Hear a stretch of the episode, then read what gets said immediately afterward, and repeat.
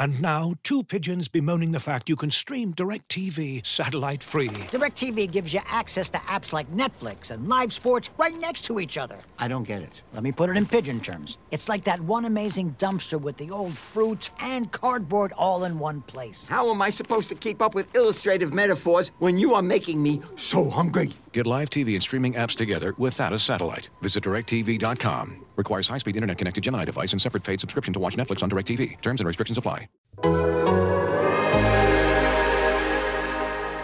Welcome to Down to Dunk. I'm your host, Andrew Schlecht. We're part of the Athletic Podcast Network.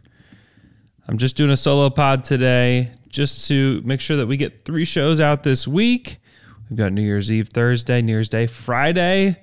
So we're going to do kind of a combo Wednesday, Friday pod tomorrow. But I thought that we would get you three shows out this week. So I was going to answer as many questions as I can. Of course, you guys always deliver when it comes to the questions. Be sure to also ask questions in the chat if you're watching live on YouTube. Be sure to ask questions because I'll be looking at them. And thanks for subscribing. And if you haven't subscribed to our YouTube channel yet, just go to YouTube, search Down to Dunk, and hit that subscribe button. We would appreciate that very much. Let's go to the Twitter questions. First question comes from at Brian Nix, my neighbor growing up, Brian Nix. Our starting lineup is TG to T, too good to tank. If they just trade one of Horford or Hill, does that make us just bad enough to tank? You know, I think that it probably does because what's really working for the starting lineup is just the fact that they are all kind of glued together in a way.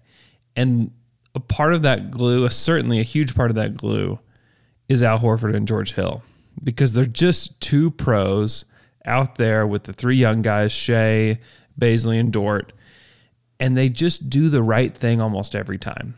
They're taking the right kinds of shots. They're making the right kinds of passes. Horford is setting great screens. Horford is spacing for the team. George Hill is spacing for the team. It, they've been outstanding. Now, if you just Horford's going to be the tough one to deal because if you just take a look around the league, there's not a lot of landing spots that makes makes sense. And the landing spots, his ultimate landing spot may not make total sense. I would have never ever picked the Pelicans to be a team to trade for Steven Adams. I would have never thought that would be a thing, uh, but it was. And I, I think Steven is doing really great stuff uh, with Brandon Ingram, and we actually get to see that this week uh, against the Thunder. But man, George Hill is a great spacer. He's a really good passer. He was ferocious last night. We obviously are going to talk about Lu Dort and how good he was last night. But George Hill was fighting for the basketball over and over and over again and hitting shots. I mean, he's shooting 50% from three on a very on four of eight from three on the season. so uh, obviously, this is all small sample size theater, but he's been super good for the Thunder. And he's their, their guy, like their designated free throw shooter. And he, he serves some pretty big purposes out there. And if you just trade him, then who are we talking about sliding in place of him? Do you move Dort over and throw in Hami? You throw in Kenrich Williams? I don't think you throw in Maledon, but maybe you do. Uh, the choices aren't great. Do you, I mean, then you're talking about digging in deep to the bench. Do you play Justin Jackson? I, don't, I don't know. Do you, I don't know. Does Darius Miller play? I don't know. We're talking, I mean, it'd be a different team. It'd be quite a different team because the downgrade from George Hill to a Hamidou Diallo or to a Kenrich Williams is pretty significant. So I do think that that, even if it's just that one, would really help. Obviously, you would, if you really want to tank, you want to trade both. You want to get them both out of here. But I, I do think that just getting George Hill out of here would change things enough because the starting lineup is is really good. I was talking with Royce Young about this at the game last night. The starting lineup is really good, but the bench is so bad. And that is going to help them lose games like that. If they just had one more guy, I mean, just one more, the caliber of like a George Hill.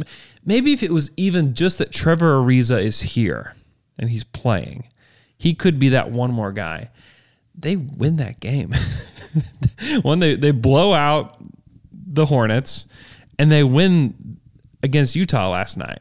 They just need that one more guy. But the fact that you're playing all these kind of hodgepodgey guys off the bench, it really does uh, help this team kind of get to where they want to go. And you know the team i guess the team the franchise the front office it helps them get to where they want to go the team itself and the coaching staff the players they want to win it is clear I mean, that team is playing incredibly hard incredibly hard uh, this is from sticky wizard zero zero a few weeks back i submitted a question about sga being too good to tank you said not to worry so my question is What's the second biggest lie you've told? uh, SGA has been good. He's been really good. Um, in two games, uh, he has averaged 23 and a half points, eight assists, five boards, shooting uh, 53% from two, 15% from three. You think he's two of 13 from three. So obviously not a great start shooting the three ball, but he's played really, really well. And I still don't think that. I, I do think that Hill and Horford are really propping up this team right now, and they're playing super hard.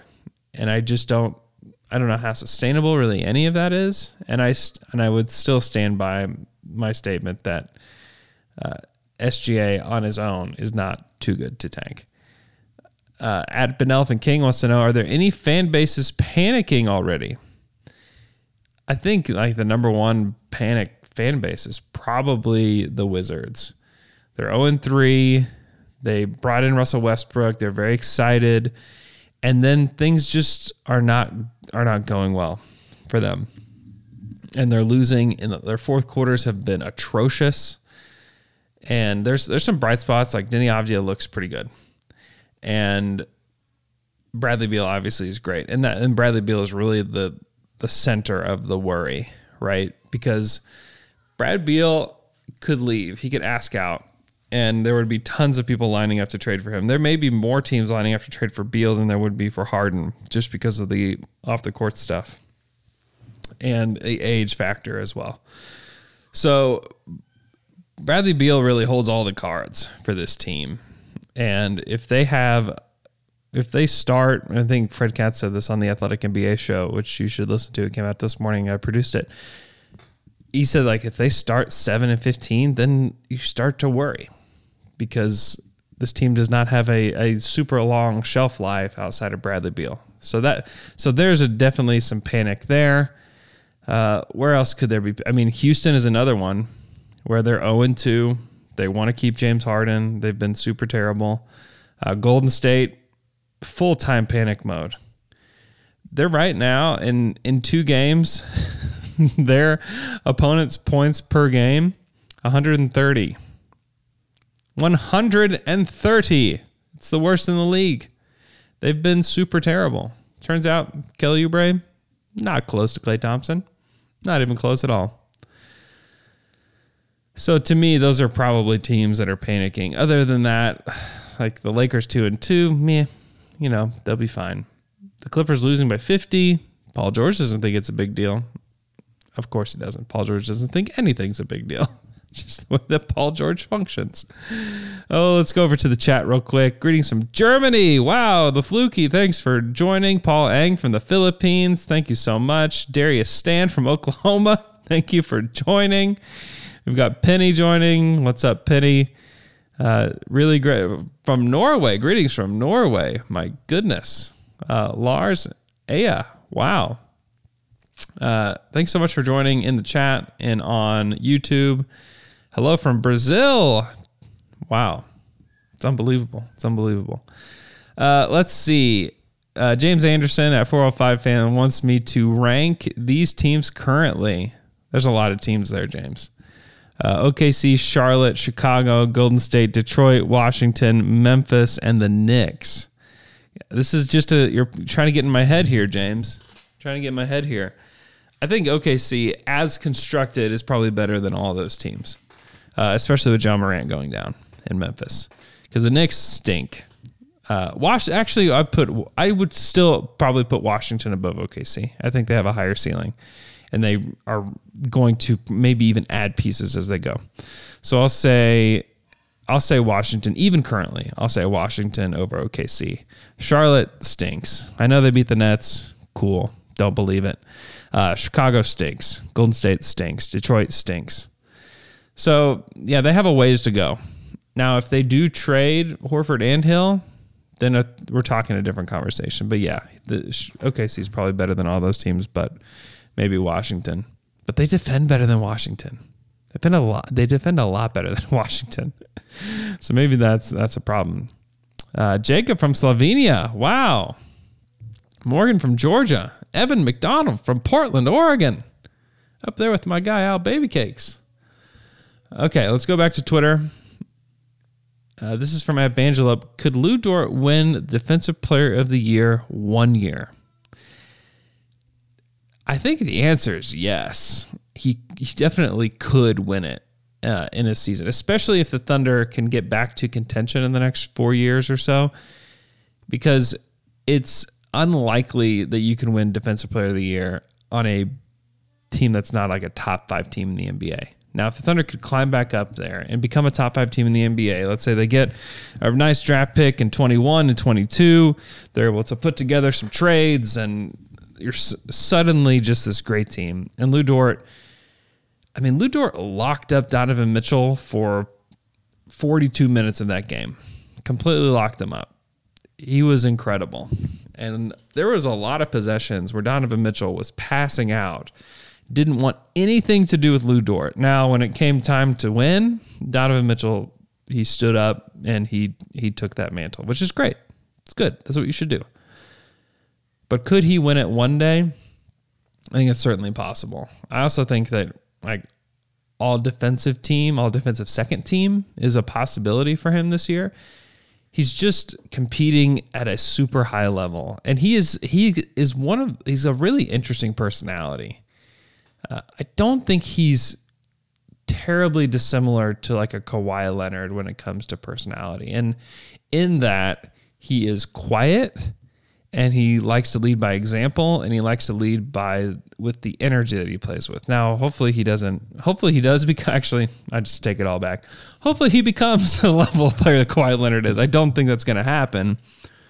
But man, he really did some surprising stuff last night really did. This, I mean, his 26 points, which is a career high, which, I mean, I I kind of don't like how you separate the playoffs and the regular season because it's really not a career high. The dude scored 30, but when it comes to how the NBA does all this stuff, yes, career high 26 points. Uh, and he shot the ball with confidence, and that's the thing with him is that he continues to remain confident, which will be the number one factor for him on the offensive end is if he can keep his confidence because he will have nights where he goes 0 of 7. He's already had an 0 of 6 night in the preseason. He's going to have bad nights. It's just the way his shot is just it's it's going to have a lot of variance to it. And so that will continue to go. But if his confidence doesn't wane, he could be a really special player. A really special player. And the Thunder have him locked up on what's a ridiculous contract. Uh, at Hun OKC fan, greetings from Hungary. Wow, we got people just all over the world. This is amazing. What do you guys think? What was the worst or best record for the Thunder to have a legitimate shot at the one, first pick in the draft next year? Thanks. Well, th- this is where the flattened lottery odds really screw with everything because the Thunder don't have to be Knicks bad. They don't have to be Detroit bad. They can be they can have the seventh or eighth worst record in the league and still get the number one pick because the worst record in the league only has a 14% chance of getting it. 14% isn't great. It's better, it's the best you can get. And I think the Thunder would eventually like to have a 14% chance and have a better chance than anybody. But these flattened lottery odds have definitely screwed with everything. And so they don't have to be 18 wins bad. I don't think this team is 18 wins bad right now, anyways. But they could be, they could win 28 games, 30 games, and still have, obviously still have a shot at it. But I still think at the end of the day, they would like to be bottom three, bottom five in order to to get where they want to go. But there's there's some work to be done to get there. Uh, this is from at P underscore Artham. Does it look like Maledon took a step back since those preseason games? So here's the deal with these rookies and these young guys. And scouting dep- scouting departments are have gotten really good in the NBA, but they didn't know anything about Teo. They didn't know anything about uh, Poku, and both those guys look like they've taken a step back. But the truth is, one, they just played a really good team, the Utah Jazz, last night, who really know how to use their length and athleticism uh, versus playing the Spurs, who are not a great team, or the Bulls, who are not a great team. And so young guys with inexperience are going to look like that against bad teams. Now, good teams, they're going to struggle because one, Maledon and Pokusevski have not played against this level of competition in their whole life. And to adjust to that is going to take some time. So I wouldn't say that they've taken a step back. I would say that the one the team they played took a step up. And then also there's there's probably some scouts watching tape of this Thunder team and saying, okay, here's the tendencies of Teo Maledon. Here's the tendencies of Pokusevski. Here's what you guys have to do to just completely lock them up. And then it's going to be on those two to figure out what they can do on the court when NBA defenses are on them. And now they were playing an elite NBA defense last night in the Utah Jazz. So I wouldn't I honestly we the sample size is so low with both those guys that we just we need to see more. Like we need to see 20, 30 games before we can really say much about them for this season. And then guys improve. Like Cam Reddish has improved for the Hawks. He looked like garbage at the beginning of his rookie season. He's looked better. Uh, and a related question at underscore CL12 underscore realistic ceiling for Teo. I see a very competent backup, but not a starter based on his lack of athleticism. Yeah, I think that's I think that's a good assessment. I think it's a really good assessment of of what Teo is for this Thunder team. Uh, I think that he will be a good backup. Now, it's it's really it's going to depend on his shooting, but I I think there's there's some potential in there too. But yeah, he doesn't have that burst of speed that makes you think, oh, okay, there's a lot more in there. I do think there's a lot more in there than what he's shown, and it's going to come from decision making and craftiness and things like that. At Medicine Clam, do you think Presti has a direct talk with these guys with these vets, spelling out the idea that they will likely be traded, or is it more of an understood thing? Sam is talking to these guys. He talked to Chris Paul. He talked to Paul George and Russell Westbrook. He's he's different. He's handling things differently than most franchises would. And that he is this is an open dialogue, especially with veterans. And it, you know, George Hill and Al Horford don't have necessarily what like Chris Paul, Russell Westbrook, and Paul George had when it comes to stardom, but like those are important veterans in this league. They've been around a long time. They know everybody, and it's important to the Oklahoma City Thunder franchise to treat them with respect. And I'd also say when it comes to like partnering in a trade, when does it actually hurt the Thunder? I mean, you, you talk about, well, maybe it limits your options. Man, the Thunder, it didn't really matter. The Paul George and Russell Westbrook trades look better every single day. The more Houston loses, the better that trade looks for OKC with the Russell Westbrook trade. The Paul George trade is obviously outstanding. You look at what Shai's doing out there on the court now. I mean, you got that plus all the picks. It's unbelievable. I mean, if you just, I mean, if the Thunder just wound up with Shai Gilgeous-Alexander and that's it, you would have said, wow, great trade. Great job. Uh, but they got a ton more. So I do believe that he talks directly to the players. I do believe that they work hand in hand on stuff. I don't know that he'll work hand, necessarily hand in hand with Horford and Hill, but I think that he will be communicating with them on what's happening. And will say, hey, do you want to go to Sacramento? And if they say no, then there's a chance that maybe they don't do the deal. And I know that some people may think that that's bad, but again, when does it hurt the Thunder? Like, name a time that it's hurt the Thunder. And I I'm not saying that I think that he did that with necessarily like Kelly Oubre and guys like that. And maybe he did. I don't know. But with these guys, I do think that there's direct communication with them. At Dan Mayan says, thoughts on Poku after two games. Poku's got a long way to go. He's got a lot of development to do. And he remains confident and he's trying and he needs to be able to pick his spots. But there's still a ton of potential in there. And really, it's just, there's just, we haven't had enough of a sample to really know what he's going to be. But I still think that that there's still all the same potential that we thought he had at the draft. Is still there. At Panicked Waddle wants to know how high is Bazley's ceiling now? Could he be the third best player on a future title contender? It's not impossible that he becomes the third best player on a title contender. He's been really good for OKC so far this season. Uh, in two games, he's averaged 12 points, 10 and a half boards, block and a half. That block that he had on Mitchell last night. Oh boy, that was really something. Uh, his three ball, he's, let's see, shot this season from three. He is three of nine from three on the season. So clearly nothing to panic or even analyze at all. Nine shots is not enough shots to really look at whatsoever. But he's he's looked different. He's looked a lot different. He's shooting pretty much any shot he wants with confidence. He went right at Gobert and into his chest, finished over him last night. That was really something.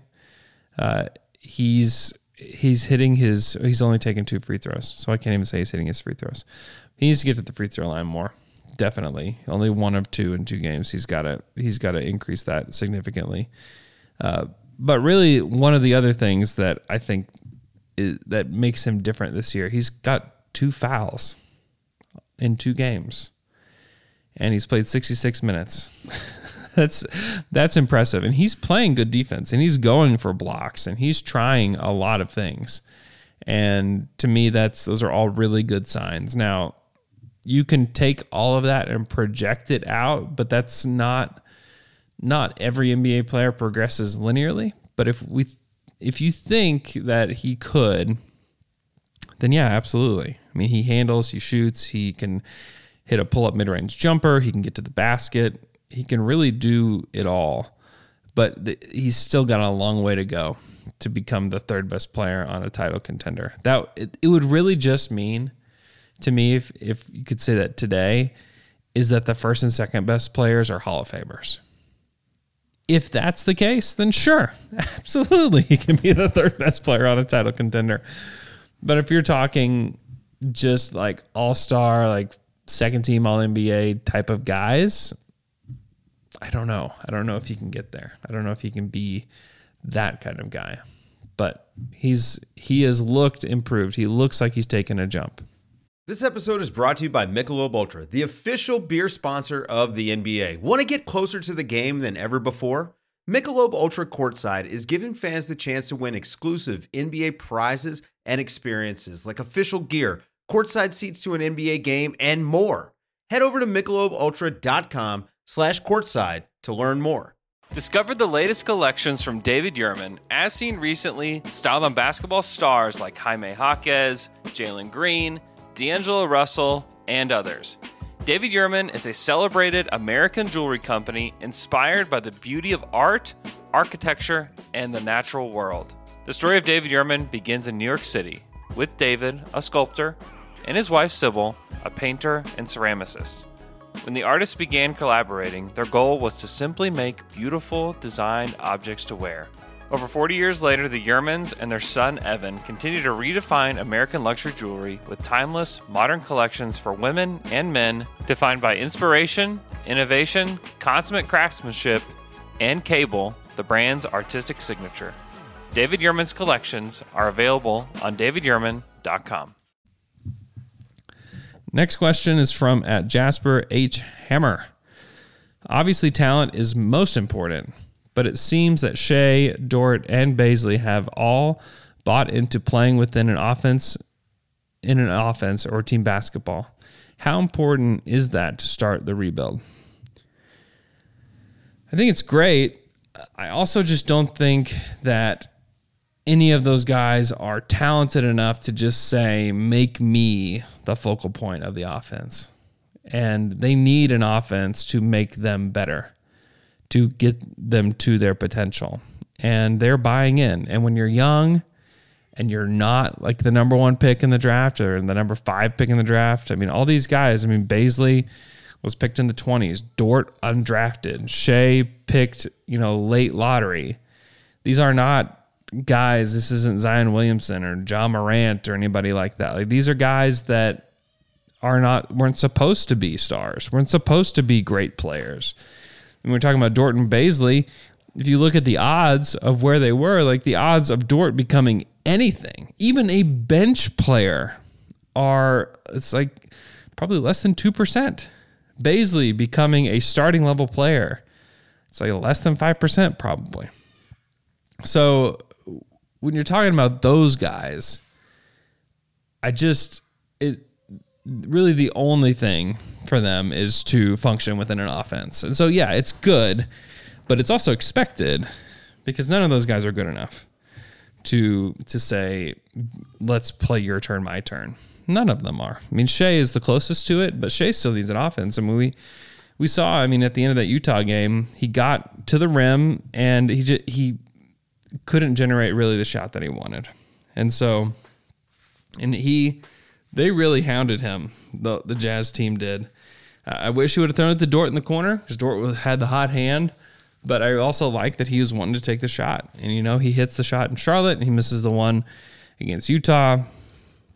I mean, that's a great percentage. 50% is pretty great. But I still don't don't know that Shai is on that level where it's like, give me the ball. I'm the I am I am the offense. They're very and it's not really an insult to Shai because how many of those guys exist in the NBA? It's not very many. it's not as many as you think it would be. Not every team has that kind of guy. And he could he develop into that? Yeah, sure. He could. As of today, he's not there yet. But I do think that pl- playing the way they're playing and Coach Daigneault doing what he's doing, I think it's important. I think that it it is important to start the rebuild, certainly. But we also have to kind of be aware of who these guys are. I am Kev Kev Bot wants to know about a trade. Who says no? Oh my goodness, what do we have here? Oh, he's got two two pictures here. Um, it's a three team trade with the Thunder acquiring Julius Randle, Dennis Smith Jr., Kevin Knox, and a first round pick from Dallas in 2021. Um, that's kind of gross. Uh, the Knicks get James Harden and PJ Tucker. And then the Rockets receive Trevor Ariza, Al Horford, George Hill, and then a boatload of first round picks from the Knicks. I just don't know. I mean, maybe it's, I mean, it is the Knicks. I mean, they're 2021 first rounder from the Clippers, 2021 Knicks pick, 2023 Knicks pick, 2025 Knicks pick, then 2023 Dallas pick from round one from the Porzingis trade. Uh, that like what else do you have on that Knicks team? I just don't know. And then for the Thunder, Julius Randle, Dennis Smith, Kevin Knox, Dallas's first round pick in this draft. Eh, like I really don't want anything to do with Dennis Smith or Kevin Knox. I just don't think either of them are very good. Uh, or would be good for the culture. Kevin Knox is probably fine. He's probably neutral. Uh, Dennis Smith, I just don't want him taking minutes from anybody. I don't even. I'd rather have Maledon. Really. Uh, Randle's another like higher usage big. Yeah, I don't know. It doesn't. Obviously, none of that really matters. It doesn't really matter. I mean, you're losing Horford, so maybe you throw in Randle, but yeah, I don't know. I feel like maybe the Thunder could even do better than that overall. So I'd say no. I would say no if I'm the Thunder for sure. If I'm the Rockets, yeah, I think I'd do that 100%. You get that many first round picks for that many first round Knicks picks. I mean, yeah, I think that's something that you probably need to do. Although they do want a young blue chip type of player, and, and that that player is not in this trade for them. And so they may even say no to that because that's, I mean, they really do. They really do want a young blue chip player. I mean, would you rather have that or Ben Simmons? I think there's definitely an argument that you'd rather have that many picks from the Knicks for sure. But then I think that there's also, just depending on what the front office thinks, you may just rather have Ben Simmons and just hope that the 76ers cough up a little bit more. Maybe they will. Who knows? At lowercase Ryan, are the Nuggets this decade's Thunder? Amazing players that will never quite reach a title, and their fans will always wonder, what if?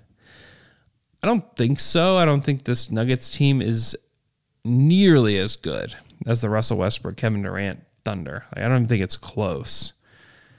Uh, I think they're good though. I think the Nuggets are good. I think Jokic has been balling out. He's on my fantasy team. He's been balling out, so that's great. But yeah, I don't think that they're like definitely a what if team. I think they. I mean, they probably outperform what people thought they would last year with beating the Clippers. So I think that you know they're trying hard. Small market, trying hard. Denver's not exactly a small market, but you know what I mean. Uh, Keithan Faber wants to know since I've already convinced myself that OKC will have picks one and five, who are your targets at five? Oh, holy moly. It's honestly, it's just, it's too early for that, but well, we can talk about guys that, that we like in the draft. Let me pull up a, a current mock draft and see where people are going. Uh, and then we can certainly discuss it. So Cade, Jalen Suggs, Evan Mobley kind of seem like the top three guys, at least today. Those guys are unbelievable. You would be pumped and jacked to get any one of those guys. I don't care. I know the Thunder really they're playing Shai as the point guard. But if you have a chance to get Suggs, who is 6'4, is not a small guy, and then Cade Cunningham obviously 6'8 point guard, monster beast, man, then yeah, you you take him. And then Evan Mobley. You talking about positionless basketball. He and Bazley and Dort and Shai. I mean, holy moly. I would be super excited about that. But those are top three. So if they can get the fifth pick, who do we like? You know, these guys with the G League select team, the Jalen Green and Jonathan Kuminga guys are highly intriguing. And so if if you basically can just sit back and get one of them in this draft, and you can sit back and you can take Kuminga, who's this six eight monster, 18 year old, yeah, or Jalen Green, who people think very highly of, it's probably one of those guys. Uh, then you look back. I mean, I just haven't watched. I haven't watched enough of like Duke. I haven't watched Jalen Johnson much. I haven't watched Moses Moody or Scotty Barnes all that much. So I can't tell you whether or not these guys are the are the right ones to take. But as far as heading into this season, I mean the whoever falls to me, Green or Kuminga, are probably the guys that you take. Just just out of what they provided um, before the G League Select team. Looking for an assist with your credit card, but can't get a hold of anyone? Luckily, with 24 7 US based live customer service from Discover, everyone has the option to talk to a real person anytime, day or night.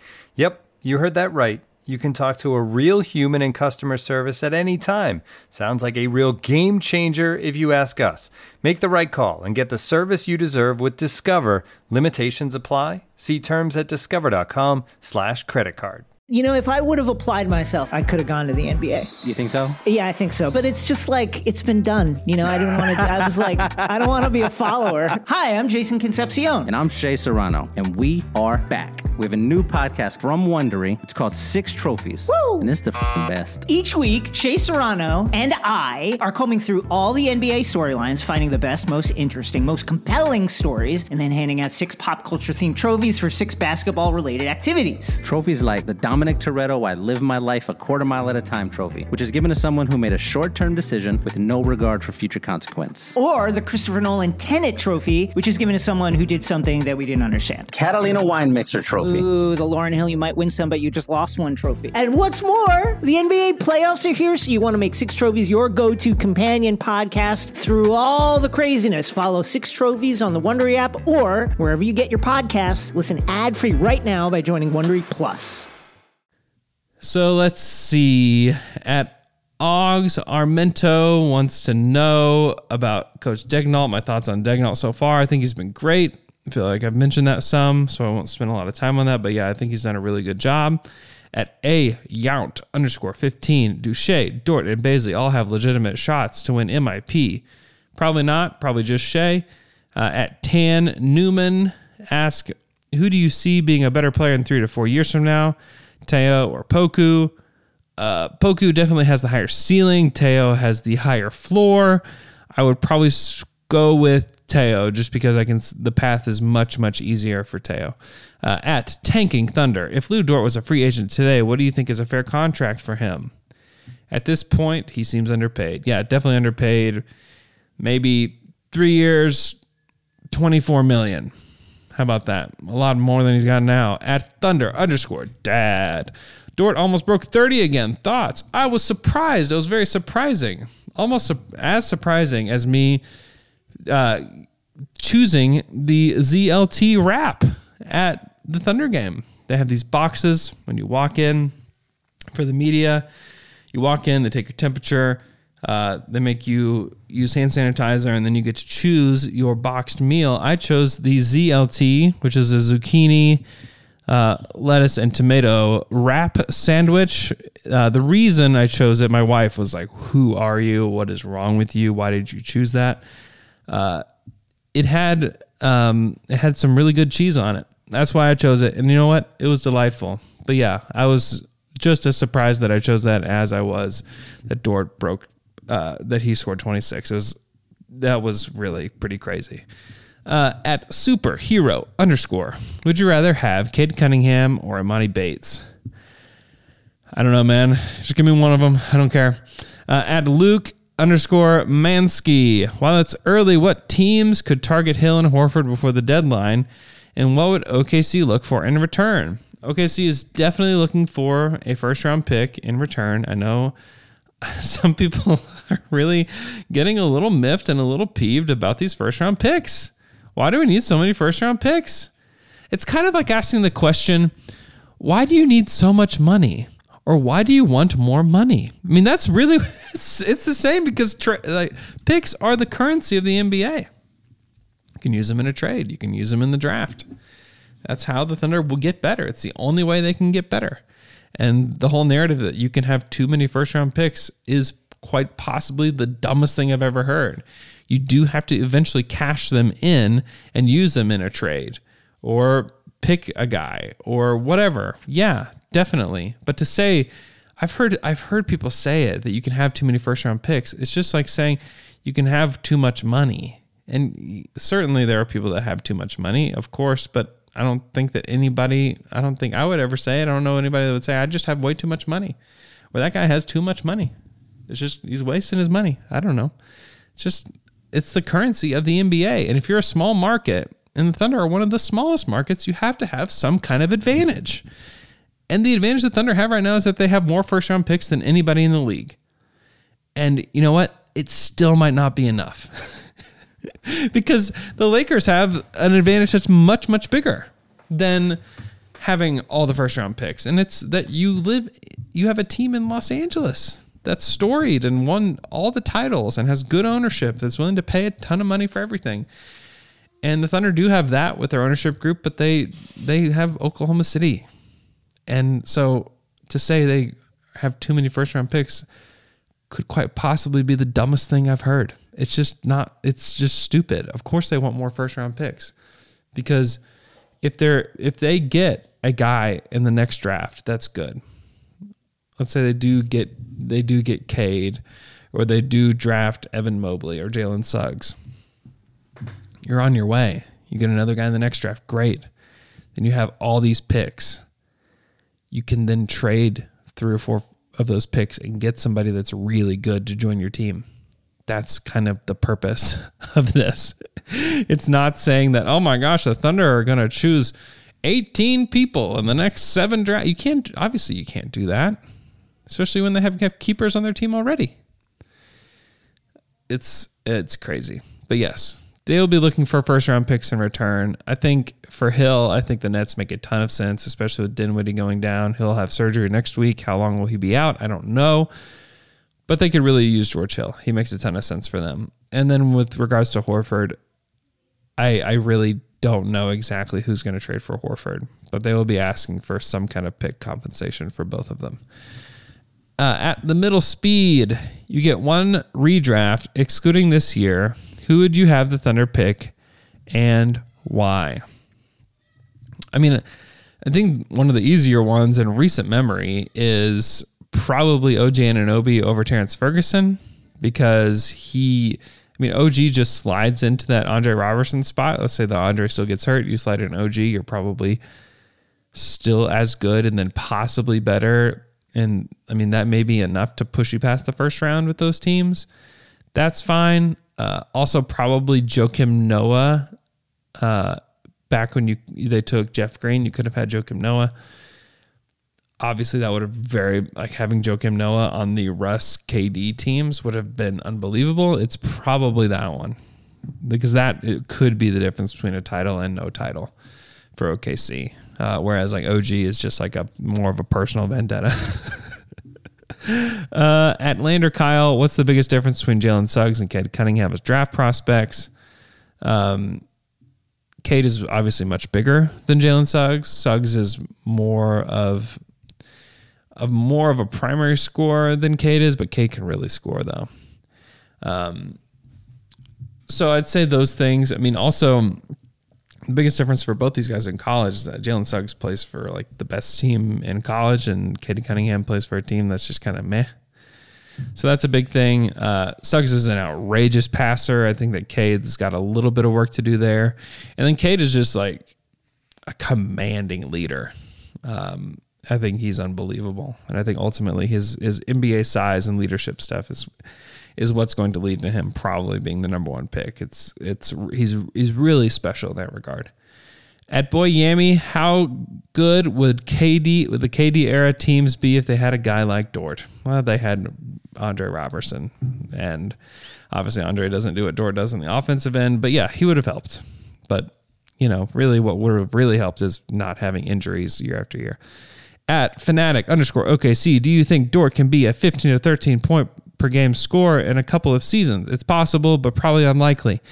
At Keith and Ferber, again, wants to know how many of Hill, Horford, Ariza are still on the roster after the deadline and how many picks did the Thunder add by then? I would say Horford is still here. The other two are gone. They add two picks. At Tyler K. Field, games this team wins if Horford or Hill are not traded. Uh, 31 games. At Q Seahawk 88, who should the Thunder send to be on stage for the NBA draft lottery that will give us the best luck? Clearly, it's Lu Dort. At James Murray 69, is Lu Dort an all star? Of course he's not. At Kyle Panabaker wants to know, is Al Baby Cakes really anti tanking? Reading his tweets and trying to determine if he's being sarcastic or serious against tanking. He's being totally sarcastic. At corner Trey 3, is it time to give up on the Warriors' first round pick, a top 20 protected, and begin to root for the Warriors and Wolves to tank since OKC would receive both their second round picks? Yes. At Up to Ask, I saw somebody post that Dort warms up defensively while everyone else runs shooting drills. Can you elaborate on what you see in the arena? Is he really that much of a psycho? The opposing team has to be watching him practice practicing steals and thinking, "Oh no." Uh, I do see him shooting, but I don't know. I don't know how you warm up on defense. So you're just like running laterally. I don't know. I haven't really seen that I'll look for it next time. At Raunik underscore junior, do you think Dort could actually average 15 points per game while playing elite defense? It's only been two games, but I think, but he's on a 20 point per game right now. He drove past Gobert with ease the other night, and his jump shot mechanics look decent. I think it's unlikely that he averages 15 points per game. It would be super cool. Uh, maybe he exceeds the expectations, but I think it's unlikely. At Punder Up, how are you emotionally preparing for Steven Adams' return to the Peake on Thursday? Feels more like Russ in DC than Russ in Houston on the good for him scale, but still seeing him doing stuff Stevo does against the Thunder is going to tug at the old heartstrings. I agree. It's going to be super weird. Uh, he's doing tons of. I watched the Pelicans, their last Pelicans game, and he's doing tons of Steven Adamsy things. He's setting great screens. He's really just doing all the dirty work for him. But yes, it's going to be, you know, a little bit painful to see him in that uniform in OKC. I don't like it. I don't like it at all. Uh, going to go to the chat now. Back to the chat. I have been off the chat this whole time. Uh, XG Graphics says Giannis over Adams. Yes, that was a dumb oversight by me. Yes, that is clearly what you would want is having Giannis over Steven Adams because you'd still possibly have Giannis. Um, let's see. Do you think Dort could average 15 points per game? Everybody wants to know that. I think the answer is no. Uh, let's see. Anything else? Uh, 405 fan says that he likes Kuminga. Um, let's see. Sorry, I've completely slowed down. Hi from Greece. Hey, Christos. Thanks for joining again. Would I rather have Evan Mobley or Jalen Suggs from at MWeb? Uh, that's a great question. I might rather have Evan Mobley just because the ceiling of a guy at his size that can do all those things is just honestly, it's too intriguing for me to pass up because the just the thought, and it's unlikely that this would happen, just the thought of having Poku, Bazley, and Mobley as your front court is too intriguing. I'm I would have to do it. I would just have to, have to, have to do it. Um, uh, Bazley scored zero points in 19 minutes last year in his first game. He's so much better. They will get much better. Yeah, I agree. He's been he's been incredible. Uh, let's see. Yeah, that's great. Hello from Philadelphia, Jihad Jasper. Thanks for joining. Christian from Colorado Springs. Thanks for joining. You guys are great. Uh, just wonderful getting to chat with you guys today. Thanks for all the questions. Thanks for joining me in the chat. Pity Skiller wants to know Have I had cereal yet today? She's asking the big questions. This will be our final question. Uh, I have not eaten cereal today. I'm st- we so Christmas morning here at the Schlecht household we have just the most giant breakfast, inc- including like a delicious egg casserole and bacon. Like like we had candy bacon with nuts on it. It was outrageous. Uh, little smokies wrapped in bacon, put into a crock pot with brown sugar just melting on. It's just unbelievable. We've got just all the all kinds of cinnamon rolls and stuff like that. So I think we finished off actually the last of the leftovers of that today. So back to the cereal grind tomorrow. Back to the Wednesday pod tomorrow. Hope you guys have a great rest of your day. And we will talk to you again tomorrow morning. As you've probably heard by now, we've teamed up with BetMGM this season. We'll be using BetMGM lines to make all of our picks, and we'll have special offers for our listeners each week. If you haven't signed up for BetMGM yet, use bonus code The Athletic, and you'll get a one-year subscription to The Athletic, plus up to a $1,500 first bet offer on your first wager with BetMGM. Here's how it works. Download the BetMGM app and sign up using bonus code The Athletic. Make your first deposit of at least $10. Place your first bet on any game and claim your voucher for a one-year subscription to The Athletic. See BetMGM.com for terms. U.S. promotional offers not available in D.C., Mississippi, New York, Nevada, Ontario, or Puerto Rico. Gambling problem? Call 1-800-GAMBLER. Available in the U.S. Call 877-8-HOPE-NY or text HOPE-NY 467-369 in New York. Call 1-800-NEXT-STEP in Arizona. 1-800-327-5050 in Massachusetts. 1-800-BETS-OFF in Iowa. 1-800-270-7117 for confidential help in Michigan. 1-800-981-0023 in Puerto Rico. First bet offer for new customers only in partnership with Kansas Crossing Casino and Hotel. Don't forget, if you haven't signed up for BetMGM yet, use bonus code The Athletic, and you'll get a one-year subscription to The Athletic, plus up to a fifteen hundred dollar first bet offer on your first wager.